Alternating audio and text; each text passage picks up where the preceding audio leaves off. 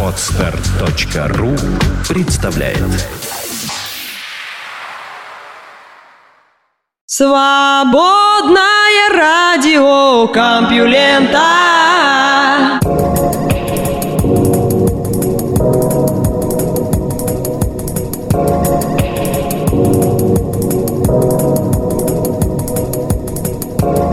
Здравствуйте, мои отдохнувшие слушатели свободного радиокомпьюлента. Вы слышите Лёшу Халецкого, и этот выпуск называется «Отчаянный танец». Будем отчаянно танцевать новости. Вы к этому готовы? Наука и техника. Быстрого решения проблем с климатом не существует. Вы удивлены?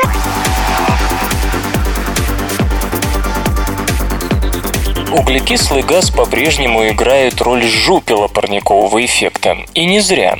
Но в последнее время все больше интерес вызывают короткоживущие парниковые вещества. Как следует из названия, Short-Lived Climate Forcers, или сокращенно SLCF, в число которых входят низковысотный озон, метан и сажа, вносят значительный вклад в потепление, но не задерживаются в атмосфере больше нескольких недель.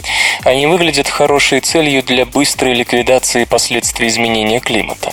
Сокращение выбросов СО2 повсеместно рассматривается как долгий, трудный, но сильный удар по потеплению, после того, как выбросы будут расти еще пару десятилетий. Ряд недавних исследований показал, что смещение акцента на сокращение выбросов SLCF может принести пользу относительно быстро. Однако новое исследование говорит о том, что стратегия, направленная исключительно на сокращение выбросов SLCF, приведет лишь к очень скромному замедлению скорости потепления. Каковы же преимущества борьбы с выбросами SLCF? Одно из исследований показало, что снижение короткоживущих парниковых веществ может существенно замедлить повышение среднемировой температуры к 2050 году. Другая работа, опубликованная несколько месяцев назад, предсказала, что сокращение выбросов SLCF способно сократить скорость повышения уровня моря наполовину. Более того, снижение выбросов метана, предшественника тропосферного озона, который сам по себе является одним из компонентов смога, и черного углерода, могло бы значительно улучшить качество воздуха, особенно во многих бедных странах. Благодаря этому резко повысится урожайность сельскохозяйственных культур, и миллионы будут накормлены. К тому же чистый воздух улучшит здоровье и спасет новые миллионы жизней. В то же время горький опыт подсказывает, что надежность результатов моделирования сильно зависит от возможностей моделей, введенных параметров и допущений. Все это постоянно меняется с получением новых данных. И нет ничего странного в том, что новые исследования дают совершенно другие результаты. На этот раз Стивен Смит и Эндрю Мизрахи из Тихоокеанской северо-западной национальной лаборатории США пришли к выводу, что сокращение одних только SLCF замедлит повышение температуры к 2050 году всего на 16 сотых градуса по Цельсию с диапазоном от 4 сотых до 35 сотых. Напомню, результат предыдущего исследования 5 десятых. И даже такой маленький показатель требует максимально активного сокращения в 2015-35 годах. Верхнего предела диапазона удастся достичь только в том случае, если чистое количество солнечной энергии, удержанной от вхождения в атмосферу Земли благодаря аэрозолям, будет оставаться на низком уровне. И вопрос остается открытым. Одна из основных проблем предыдущих исследований, по словам Смита и Мизрахи, заключается в том, что они сравнивали сценарий сокращения выбросов SLCF с сокращением выбросов углекислого газа, что неуместно, ибо усилия, направленные на сокращение выбросов СО2, неизбежно уменьшают также выбросы метана и других загрязняющих веществ, так как они зачастую имеют общее происхождение. Авторы новой работы поверили в то, что с 2016 года начнется реализация трех наборов программ по сокращению выбросов в согласии с рекомендациями, изложенными в специальном докладе ЮНЕП. Первая программа предполагает сокращение выбросов метана из самых разных источников до максимально возможной степени. Вторая требует полного прекращения к 2035 году использования угля и биомассы для отопления и приготовления пищи в жилых домах. Третья делает упор на строгий контроль выбросов твердых частиц легковыми и грузовыми автомобилями автомобилями к тому же 2035 году. Широкий диапазон прогноза обусловлен тремя факторами неопределенности. Во-первых, неопределенность радиационного прогрева на грамм выбросов сажи. Во-вторых, неопределенность влияния других аэрозолей, спускаемых наряду с черным углеродом. Если показатель радиационного прогрева этих частиц будет отрицательным, они окажут противодействие потеплению. Наконец, существует неопределенность в отношении общего количества выбросов сажи.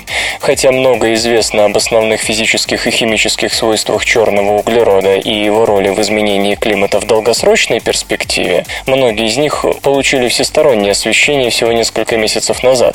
Ученые до сих пор не уверены в том, насколько активно сажа поглощает тепло, а также как она взаимодействует с облаками и влияет на их образование. Смит и Мизрахи воспользовались моделью G-CHEM, которая учитывает не только выбросы парниковых газов, радиационный прогрев и изменение среднемировой температуры, но и предсказывает будущие социально-экономические и технологические достижения с акцентом на энергетику, сельское хозяйство и землепользование. В качестве точки отсчета выбран базовый сценарий, в который заложены текущие инициативы по снижению выбросов метана и сажи, например, направленные на замену угольных печей электрическими и на использование метана в качестве источника энергии. Заложены также прогнозы подобных инициатив по текущим технологическим линиям до конца 21 века.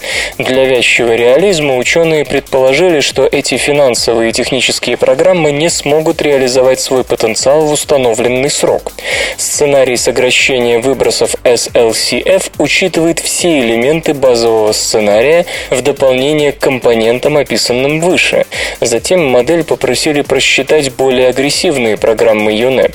Оказалось, что сдерживание выбросов метана даст к 2050 году самое существенное снижение ожидаемого повышения температуры. Многое тут зависит от косвенного воздействия метана на климат, которое проявляется в образовании озона и стратосферных паров воды. Авторы считают, что стратегии, ориентированные исключительно на черный углерод и метан, могут быть оправданы уже тем, что это принесет пользу для здоровья. Но если вы хотите бороться за климат, то придется сокращать все парниковые газы, и короткоживущие, и долгоиграющие. Только такая всеобъемлющая политика смогла бы значительно снизить повышение температуры к 2050 году, и тем более во второй половине века. Древнейшая в мире религия могла быть связана с Сириусом.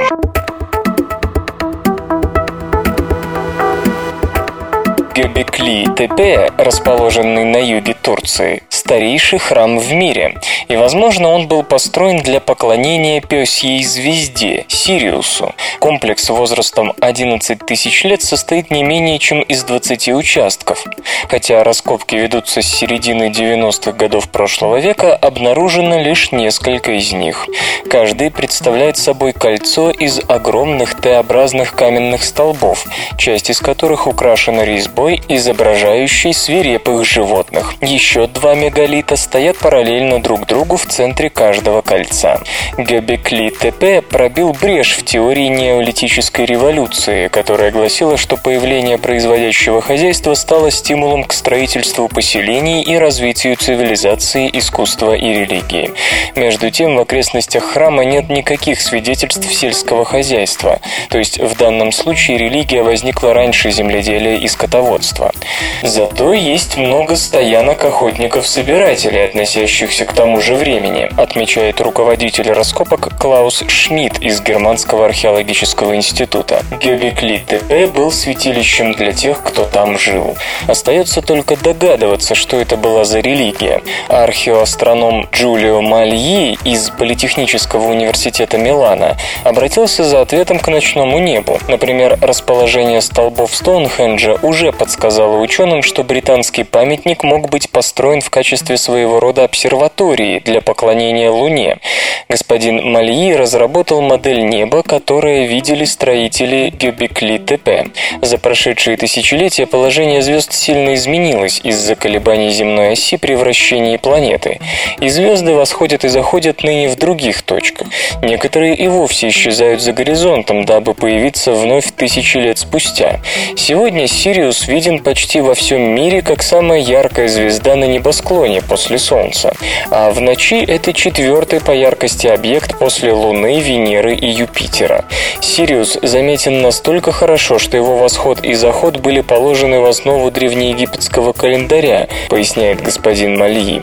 На широте Гёбекли ТТ Сириус находился ниже линии горизонта примерно до 9300 года до нашей эры, а потом неожиданно появился в поле зрения, оказав, должно быть, сильное впечатление на древних людей. Вероятно, храм был возведен, чтобы следить за рождением звезды, считает господин Мальи. Легко представить, что появление нового объекта в небе вызвало к жизни новую религию. С помощью карт Гёбекли ТП и спутниковых снимков региона господин Мальи провел воображаемую линию между и параллельно двум мегалитам внутри каждого огороженного участка. Три из раскопанных на сегодня колец указывают на те точки на горизонте, где Сириус должен был восходить в 9100, 8750 и 8300 годах до нашей эры. Результаты предварительные, подчеркивает господин Мальи. Нужны более точные расчеты с применением теодолита.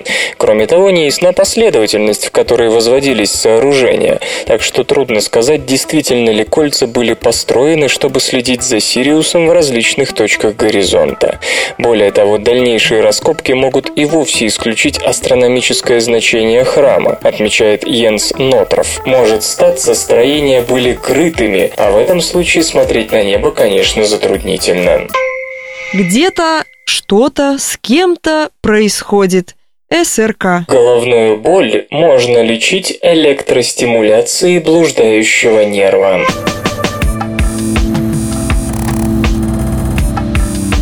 Кластерные головные боли – одни из самых мучительных. Их сила порой настолько велика, что человек может даже попытаться совершить самоубийство.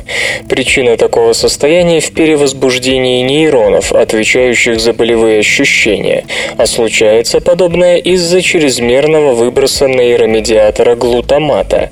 При этом у медицины до сих пор нет более-менее эффективного средства, которое избавляло бы от кластерных головных болей. Может быть, теперь теперь все изменится, и такие пациенты быстро пойдут на поправку, во всяком случае исследователи из компании ElectroCo предлагают использовать для облегчения боли стимуляцию блуждающего нерва. Этот нерв давно привлекает внимание врачей, занимающихся неврологическими расстройствами. Известно, например, что его стимуляция помогает при эпилепсии и депрессии, замедляет развитие болезни Альцгеймера, помогает снять последствия инсульта и, да, снимает головные боли. Однако до сих пор стимуляцию блуждающего нерва осуществляли с помощью вживленных имплантатов, а теперь, уверяют авторы работы, операция не нужна, так как удалось сконструировать такой стимулятор, который срабатывает снаружи, через кожу шеи и побуждает блуждающий нерв подавить выброс глутамата, тем самым снизив активность болевых нейронов. И то и другое удалось увидеть в опытах на мышах, и оставалось лишь проверить, сможет может ли внешний стимулятор повлиять на нейрохимию нашего мозга. На Международном конгрессе по изучению головных болей в Бостоне ученые сообщили, что их аппарат действительно помог людям с головными болями. В эксперименте участвовал 21 человек с кластерными болями, и у 18 из них после применения стимулятора блуждающего нерва боли стали в половину менее сильными и менее частыми. Стимулятор нужно было применять всякий раз, когда чувствовалось приближение приближение приступа. Сама стимуляция производилась слабым электрическим током, однако блуждающий нерв лежит довольно глубоко в тканях, и исследователи опасались, что понадобится такой ток, который сам вызовет болезненные ощущения и повредит, например, мышцы. Кроме того, блуждающий нерв связан со множеством процессов. Он, например, участвует в регуляции работы сердца, что опять же было дополнительным фактором риска. Но никаких побочных эффектов от стимуляции обнаружено обнаружено не было. Так что, возможно, в ближайшем будущем женщинам придется распрощаться со своими знаменитыми головными болями. Любезные кавалеры будут на перебой предлагать им чудодейственный удар током по нервам, если, конечно, такой способ окажется эффективен и против других видов головных болей. Кофе спасает печень от жира, но губит сердце.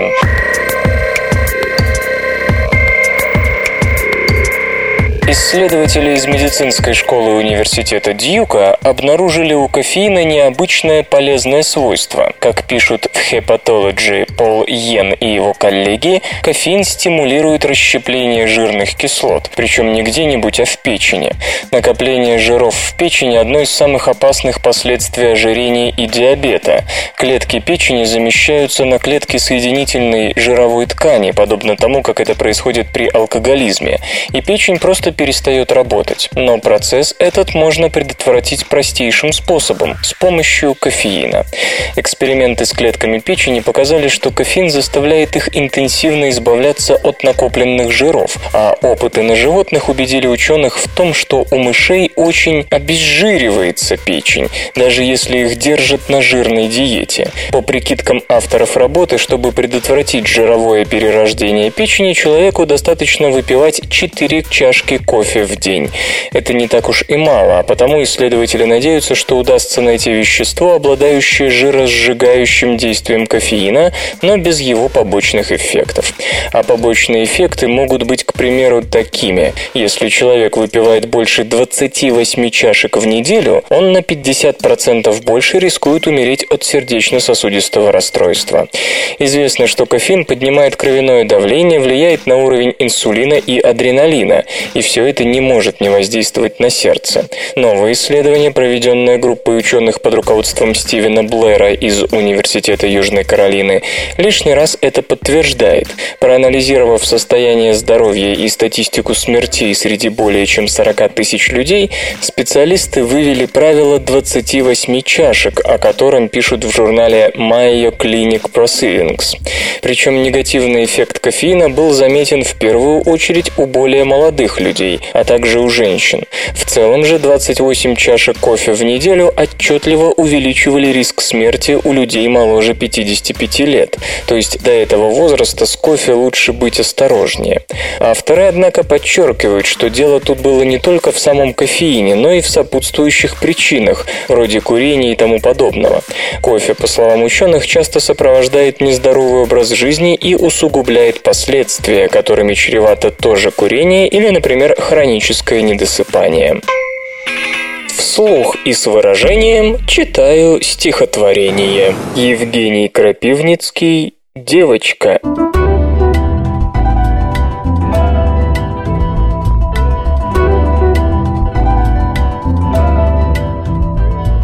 Как тебя мне жалко, ты тонка, как палка, тонки руки, ноги.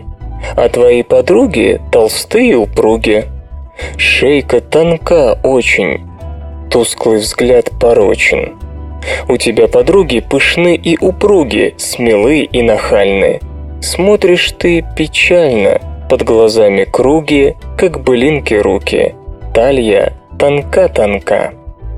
А подруги звонко, весело смеются. К тебе тайно жмутся во дворе в бараке юноши во мраке. Ты слаба до муки. А твои подруги пялят свои груди. Поглядите, люди. Голос твой не звонок, стан и слаб, и тонок. Ты тонка, как палка, и тебя мне жалко.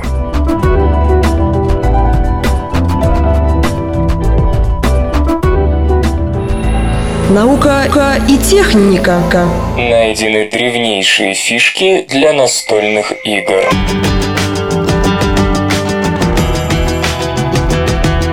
В некрополе на юго-востоке Турции обнаружены 49 фигурок, которые наводят на мысль о настольных играх. Если это действительно так, то перед археологами один из древнейших игровых наборов мира. Халук Саглам Тимур из Эгейского университета в Измире, Турция, и его коллеги сделали открытие во время раскопок пятитысячелетнего захоронения в городище Башур-Хююк. Каменные фигурки, лежавшие одной кучкой, демонстрируют демонстрируют изумительное разнообразие форм и стилей. Одни тонкой работы изображают свиней и собак, а другие представляют собой сравнительно простые пирамидки и пули. Они окрашены в зеленый, красный, синий, черный и белый цвет. Обнаружены также игральные кости и три круглые фишки из белых раковин с навершием из черного камня. По словам господина Саглам Тимура, схожие предметы ранее были найдены в Тель-Браке и Джемдет-Насре на северо-востоке Сирии и в Ираке соответственно. Те находки не отличались разнообразием, поэтому их сочли просто камнями для счета. Господин Саглам Тимур обсудил открытие на ежегодном международном симпозиуме «Раскопки, исследования и археометрия» в турецком городе Мугла. Он считает, что это набор для какой-то сложной стратегической игры вроде шахмат. Теперь ученые ломают голову над реконструкцией правил. Судя по форме и количеству фигурок, археологи полагают, что в основе игры лежало число 4. Но давайте не будем спешить, осаживает коллег Ульрих Шедлер, директор швейцарского музея игр в Латур-дель-Пальц. Откуда вывод о том, что все предметы имеют отношение к одной игре? спрашивает он. По-моему, это совсем не так. Нет ни малейшего намека на существование игр с фишками более чем одного типа до появления шахмат. А самые ранние версии шахмат, надо сказать, изобрели только полторы тысячи лет назад. А об играх бронзового века мы вообще ничего не знаем, напоминает господин Шедлер. Между тем, нынешних сведений уже достаточно, чтобы делать вывод о широком распространении настольных игр, по крайней мере в Месопотамии. Так, несколько красивых обработанных досок в царском некрополе Ура нашел британский археолог Леонард Вули. Кстати, этот древний шумерский город, близ современной Насирии в Ираке, некоторые считают колыбелью человеческой цивилизации. Доски, датированные эпохой первой династии Ура, примерно 2550-2400 годы до нашей эры, предназначались для игры царей Ура, она же игра в 20 квадратов, возникшая, по-видимому, примерно на полтысячелетия раньше. В другой гробнице были найдены красивые фишки, аккуратно выложенные в ряд с переменой цвета. Набор состоял из семи раковин с пятью точками из лазурита и семи кругляшей из черного сланца с пятью точками из белых ракушек. Тем не менее, специалисты считают, что игры бронзового века, уместно вспомнить также египетскую забаву сенет, которая примерно пять с половиной тысяч лет, очень просты. По-видимому, все или почти все из них были на тему, чья фишка обойдет доску быстрее всех. Господин Шедлер полагает, что турецкий набор содержит фишки к нескольким подобным играм. Так, пирамидки напоминают ему кубики из игры царей Ура. В Башур-Хююке раскопано пока только 9 могил. Поселение в этом месте возникло около 7000 года до нашей эры на торговом пути между Месопотамией и Восточной Анатолией.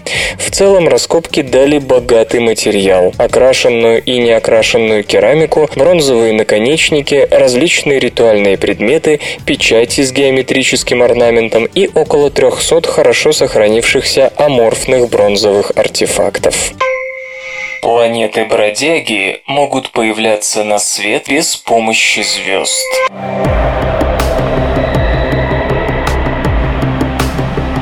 В Млечном Пути может быть 200 миллиардов свободно плавающих в межзвездном пространстве планет разных размеров и плотности. Это не так мало. Звезд в нашей галактике примерно столько же. Вот только может оказаться, что представление о них как о планетах-бродягах в корне неверно. И эти 200 миллиардов не изгои, а аборигены межзвездных пространств. Группа астрономов из Швеции и Финляндии пришла к столь неожиданному выводу после после исследования с помощью нескольких наземных радиотелескопов и одного инфракрасного телескопа гигантской эмиссионной туманности «Розетка», отстоящая от нас примерно на 4600 световых лет. «Розетка» наполнена более чем сотней крошечных облаков с диаметром, равным примерно 50-кратному расстоянию между Солнцем и Нептуном. Это приблизительно 1500 астрономических единиц, что на фоне огромной туманности с общим поперечником в 130 световых лет весьма немного. Ранее мы оценивали большинство из них как имеющих планетарную массу порядка 13 юпитерианских. Теперь мы получили куда более надежные оценки масс и плотности для большого количества подобных объектов, а также смогли измерить скорость движения этих маленьких облачков относительно туманности, рассказывает ведущий автор работы Гёста Гам из Стокгольмского университета. Оказалось, что эти облачка весьма плотны, имеют от 50 до 500 масс Юпитера, а их центры еще компактнее периферии. Это говорит о том, что многие из них в будущем коллапсируют под собственным весом и сформируют свободно плавающие планеты. Самые массивные образуют так называемые коричневые карлики.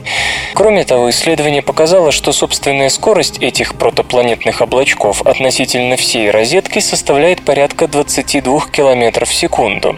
Как считают авторы, эти небольшие округлые облачка могли образоваться, когда колонны из газа, вычленившиеся из туманности под действием излучения молодых звезд, теряли элементы своих хвостов. После отделения от газовых формаций крупных размеров облачка разгонялись световым давлением находящихся в центре туманности молодых голубых гигантов, а потому сегодня их скорость такова, что они могут даже покинуть розетку. Поскольку нормальная история звездообразования и, как теперь выясняется, планетообразования тоже предполагала формирование именно в таких богатых водородом туманностях, бесчисленные миллионы розеток прошлого должны были порождать подобные протопланетные облачка. Их так много, что они должны быть одним из самых значимых источников свободно плавающих планет, обнаруживаемых в последние годы. Работа вызывает множество вопросов, один из которых звучит так. Насколько возможно обнаружить планеты малой массы и значительного возраста, то есть с холодными поверхностными слоями вдали от звезд? И есть ли у такого рода тел шанс прибиться к чужой системе? Зависимое телевидение калькулятор. Найденный рекорд на горячие планеты земных размеров.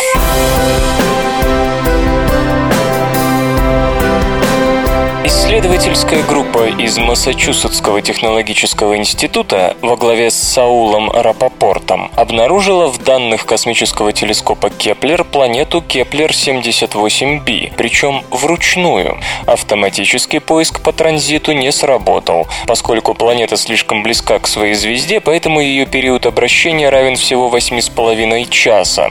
Тело, находящееся в системе оранжевой звезды Кеплер-78, что удалена от нас на 700 световых лет, почти наверняка вечно смотрит на светило одной стороной, и эта сторона очень горяча, от 2300 до 3100 кельвинов. Такой диапазон определенный для нее первооткрывателями. А значит, поверхность планеты вечно покрыта лавой, что неудивительно при удалении порядка полутора миллионов километров от звезды, в 40 раз меньше расстояния между Солнцем и Меркурием. Словом, хотя размеры планеты очень близки к земным, 1,12 радиуса Земли, говорить о ее обитаемости не приходится. Тем не менее, открытие примечательное, ибо показало способность сравнительно малых планет располагаться столь близко к светилу и не разрушаться под действием его гравитации. Впрочем, похоже, что и эти показатели не рекорд. Те же астрономы вручную отыскали в данных Кеплера планету Кои 1843b у Красного Карлика, которая и вовсе совершает один оборот вокруг светила за 4 с четвертью часа. Как постулируют авторы, нет сомнений, что планета такого рода должна почти целиком состоять из железа, иначе приливные силы просто разорвали бы ее. Кроме того, удалось обнаружить свет, отражаемый планетой. Возможно, часть его излучается нагретой поверхностью самого небесного тела. Дальнейший анализ этого излучения при помощи больших телескопов позволит выявить химический состав поверхности. Пока удалось, правда, очень примерно лишь определить альбедо, составляющее от 20 до 60% для освещенной стороны. Как подчеркивается автор обеих работ Джош Уин из Массачусетского технологического института, главное в этом исследовании то, что можно искать планеты земного размера на столь малых дистанциях. Мы уже привыкли находить планеты, вращающиеся вокруг звезды за несколько дней. Но может ли этот период равняться нескольким часам? Как теперь ясно, возможно. Нет, это, конечно, экзотика, экзотика, но разве не интереснее исследовать планеты с более значительными шансами на жизнепригодность?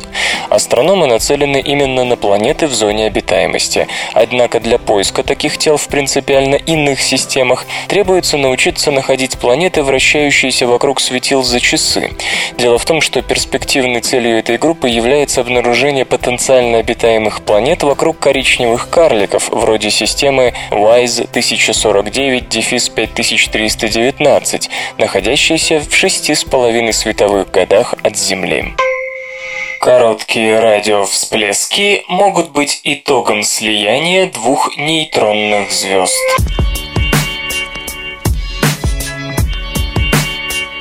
Короткие радиовсплески внегалактического происхождения, пришедшие к нам через 5-10 миллиардов лет после породивших их событий, вызвали довольно энергичную дискуссию о причинах и механизме их возникновения. Если сами первооткрыватели последних четырех всплесков посчитали их причиной взрыва сверхновых, то российские астрофизики Сергей Попов и Константин Постнов выдвинули альтернативный вариант, имея в виду гипервсплески в магнитосферах магнитаров, нейтронных звезд с сильнейшим магнитным полем, из-за развития в них процессов нарушения стабильности по механизму Максима Лютикова, изложенного в 2002 году. Ну а Таманори Татани, представляющий Токийский университет, представил третью гипотезу о причинах таких вспышек. Ученый полагает, что хотя энергия и частота коротких радиовсплесков действительно совпадает с частотой гипервспышек магнитаров, что постулируется российскими астрофизиками, то их длительность слишком мала для такого объяснения. Нестабильность в магнитосфере магнитара должна возникать не одномоментно, да и гипервспышка, уверен японец, обязана длиться дольше нескольких миллисекунд, которые характеризуют короткие радиовсплески. Лучшим кандидатом в виновники такого рода явления ученый считает слияние пары нейтронных звезд, входящих в двойную систему. Перед слиянием такие тела сначала оказываются в обоюдном приливном захвате, разворачиваясь друг к другу одной стороной и синхронизируя свое вращение, но не только его. По мысли господина Татани, системы, состоящие из двух нейтронных звезд, в момент слияния вынуждены синхронизировать магнитные поля обеих нейтронных звезд, и при этом наступает магнитное торможение, когда одна нейтронная звезда тормозит другую. Попутно высвобождается значительное количество энергии, а частицы высоких энергий, окружающие обе нейтронные звезды, начинают вращаться с околосветовыми скоростями, поражая синхротронное излучение в радиодиапазоне, заметное даже с расстояния в десяток миллиардов световых лет. Частота таких явлений, согласно автору работы, тоже удовлетворяет частоте возникновения коротких радиовсплесков и их регистрации земными средствами наблюдения. Как отмечает Таманори Татани, по расчетам даже стандартного магнитного поля нейтронной звезды в триллион Гаусс вполне достаточно для объяснения появления коротких радиовсплесков. В качестве важного вывода и косвенного метода проверки своей гипотезы он указывает на возможность поиска гравитационных волн, вызываемых слиянием нейтронных звезд и выдаваемых короткими радиовсплесками. Исторический анекдот. Название большинству картин Эдварда Мунка давали торговцы. Он был только рад. Ему нравилась эта книжность. Поцелуй, вампир, встреча, пепел. Однажды он вместе с хозяином галереи перебирал свои литографии. «Кто это?» – спросил его галерист, достав из папки изображение женской головы. «Не помню, как ее звали», – отвечал Мунк задумчиво. «Помню, что у нее было такое тонкое лицо, очень благородная. Значит, вы не возражаете, если мы назовем эту литографию графиня? Да, можно. Я хорошо ее помню. Она была хозяйкой публичного дома в Любике. Вполне возможно, что и графиня. Железо или гаджеты. Анонсировано скорое начало продаж атмосферного спутника.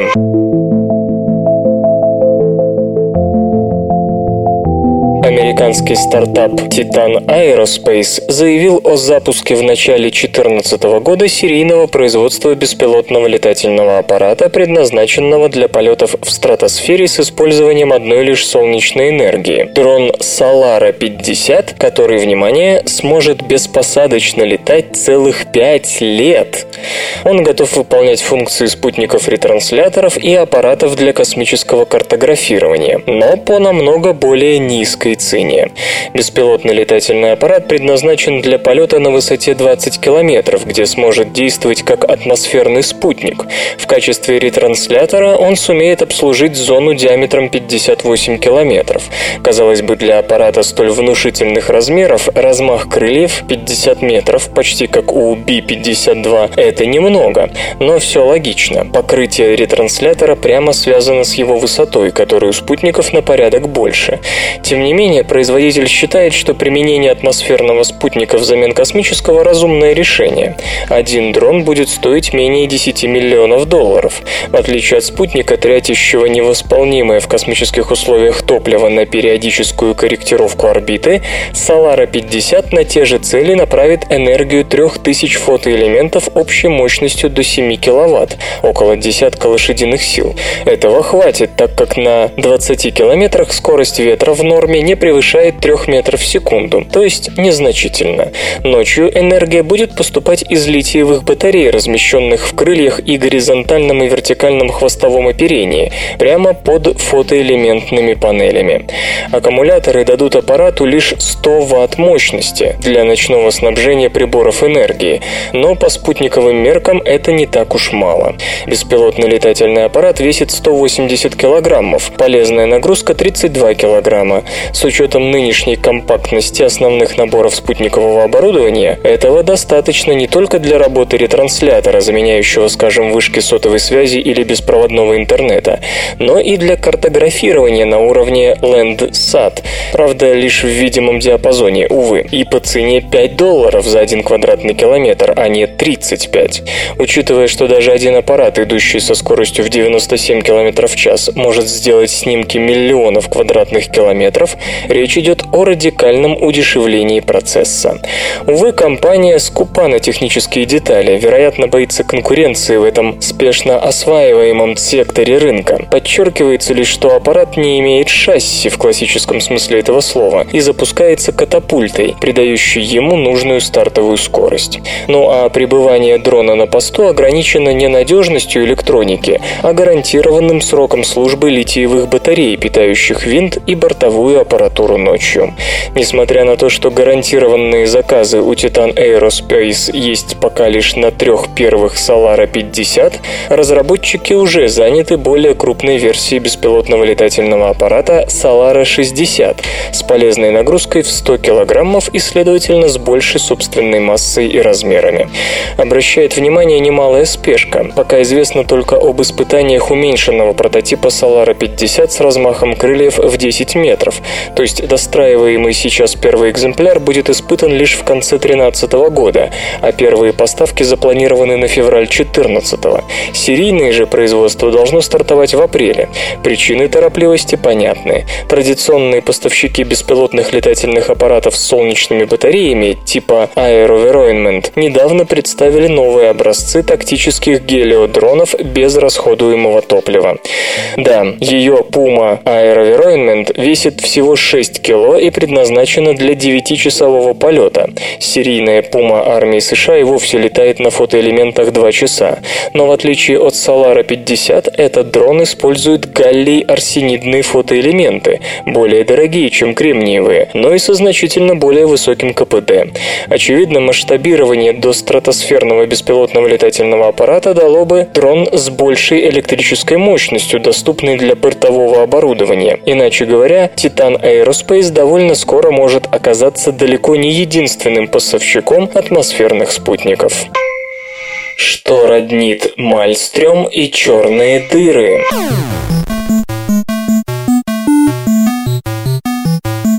Последние десятилетия оптикам удалось создать материалы с отрицательным коэффициентом преломления, при помощи которых свет может огибать объекты так, как будто их не было. Такие структуры искривляют свет так же, как черные дыры в далеком космосе.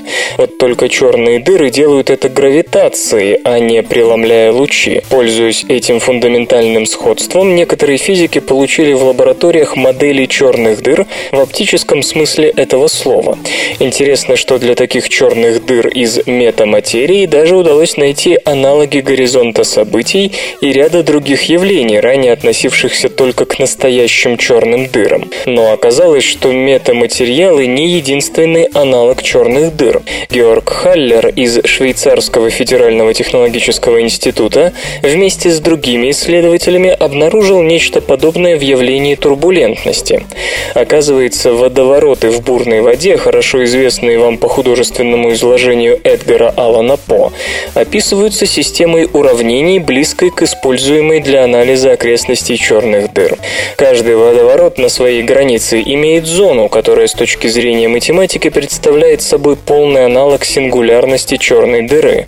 Самой примечательной чертой морских водоворотов считается пограничная зона, где обломки и пена могут бесконечно долго вращаться, но так и не попасть в воронку.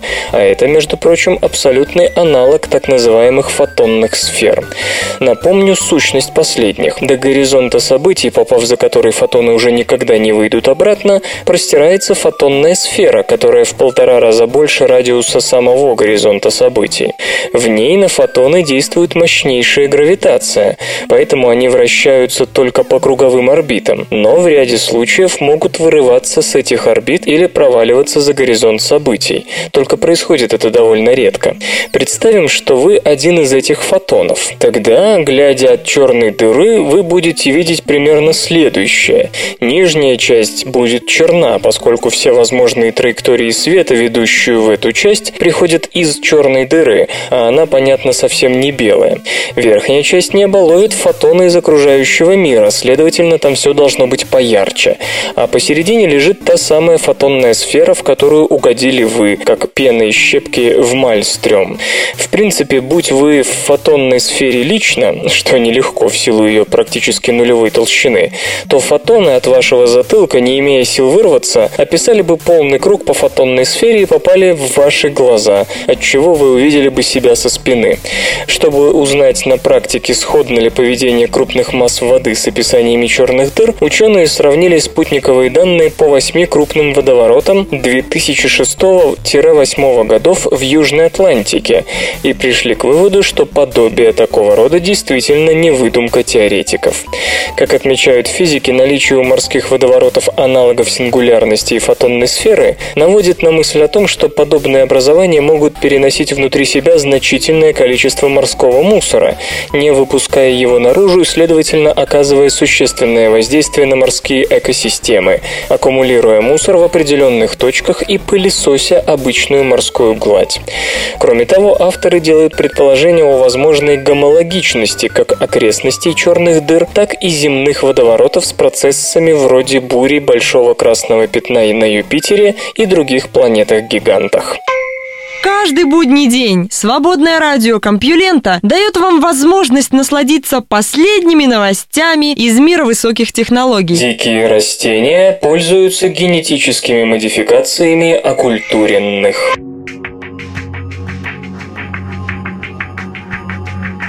Генетические модификации часто вводятся в сельхозрастения, чтобы защитить их от вредителей или от гербицидов, с помощью которых истребляются сорняки, мешающие культурам жить.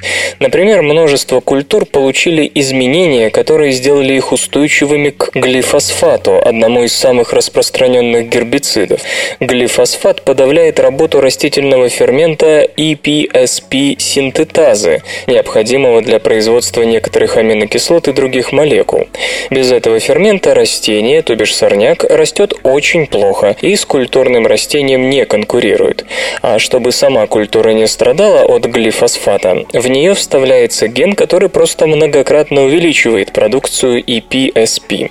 Сам ген обычно изымается из бактерий, которые инфицируют растения, но в последнее время EPSP усиливающие гены предпочитают брать из других растений, чтобы обойти существующие в США ограничения на использование генов бактерий, ДНК которых может представлять потенциальную угрозу. Так вот, оказалось, что сей лишний ген успешно переходит с оккультуренных растений на дикие.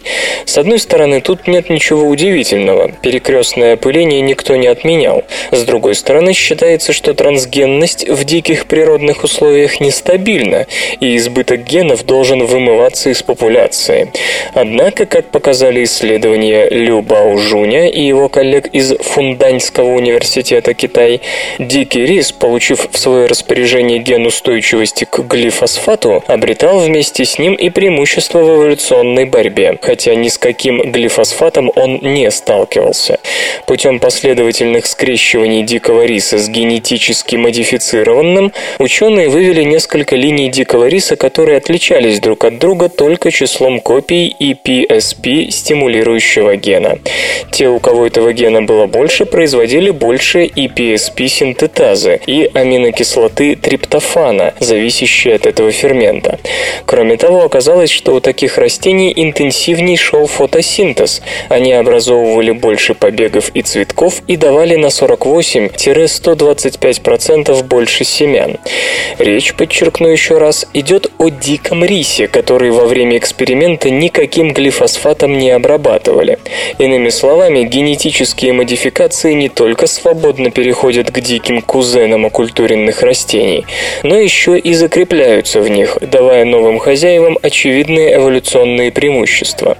И в этом ученые видят опасность более серьезную, чем сорняки и вредители. Если дикие виды получают какие-то бонусы от добавочных генов, не случится ли так, что они, эти дикари, которые на самом деле мало отличаются от сорняков, начнут вытеснять с полей оккультуренные сельскохозяйственные виды? Уничтожать рак иммунитету мешает боязнь аутоиммунной реакции.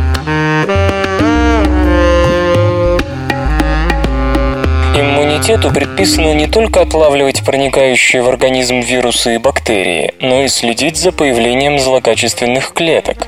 И если опухоль все-таки возникла, значит иммунная система по каким-то причинам ее проигнорировала.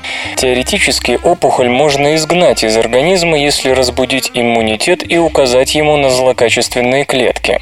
Однако простая активация иммунных клеток чревата тем, что они начнут набрасываться не только на онкоклетки, но и на здоровые, то есть возникнет аутоиммунная реакция. Иными словами, проблема в тонкой настройке иммунитета. Жизненно важно, чтобы он ел раковые клетки и не трогал обычные. Исследователям из детской больницы Филадельфии эту проблему, кажется, удалось решить. Уэйн Хэнкок и его коллеги исходили из того, что при зарождении раковой опухоли иммунитет просто боится начинать военные действия, чтобы ненароком не задеть мирное население. Иными словами, антираковому ответу мешает тот департамент иммунной системы, который отвечает за подавление аутоиммунной реакции. И крайними тут оказываются особые Т-регуляторные клетки, называемые FOXP3+. Ключевую роль в этих клетках играет белок FOXP3. Именно от него зависит подавление аутоиммунного ответа. Исследователям пришло в голову, что если подавить активность этого белка, то иммунная система начнет реагировать на опухоль. Так оно и случилось. Когда функционирование P300, от которого зависела работа FOXP3, свели на нет, то и сами клетки сбавляли свою антиаутоиммунную активность, что сказывалось на состоянии опухоли. Ее рост замедлялся, при этом никаких следов аутоиммунной реакции не было. Эксперименты проводили на мышах, так что теперь дело за клиническими испытаниями на людях. Если будет создано лекарство, влияющее на ключевые белки FOXP3, T3+, Т-регуляторов, с его помощью, думается, удастся замедлять развитие любой опухоли. Стоит также напомнить, что на иммунные Т-регуляторы часто обращают внимание из-за проблемы трансплантации. Правда, в этом случае их активность сильно повышают, чтобы максимально защитить пересаженный орган от аутоиммунного отторжения. Компьютер. Компьютер. Лента. Подкаст.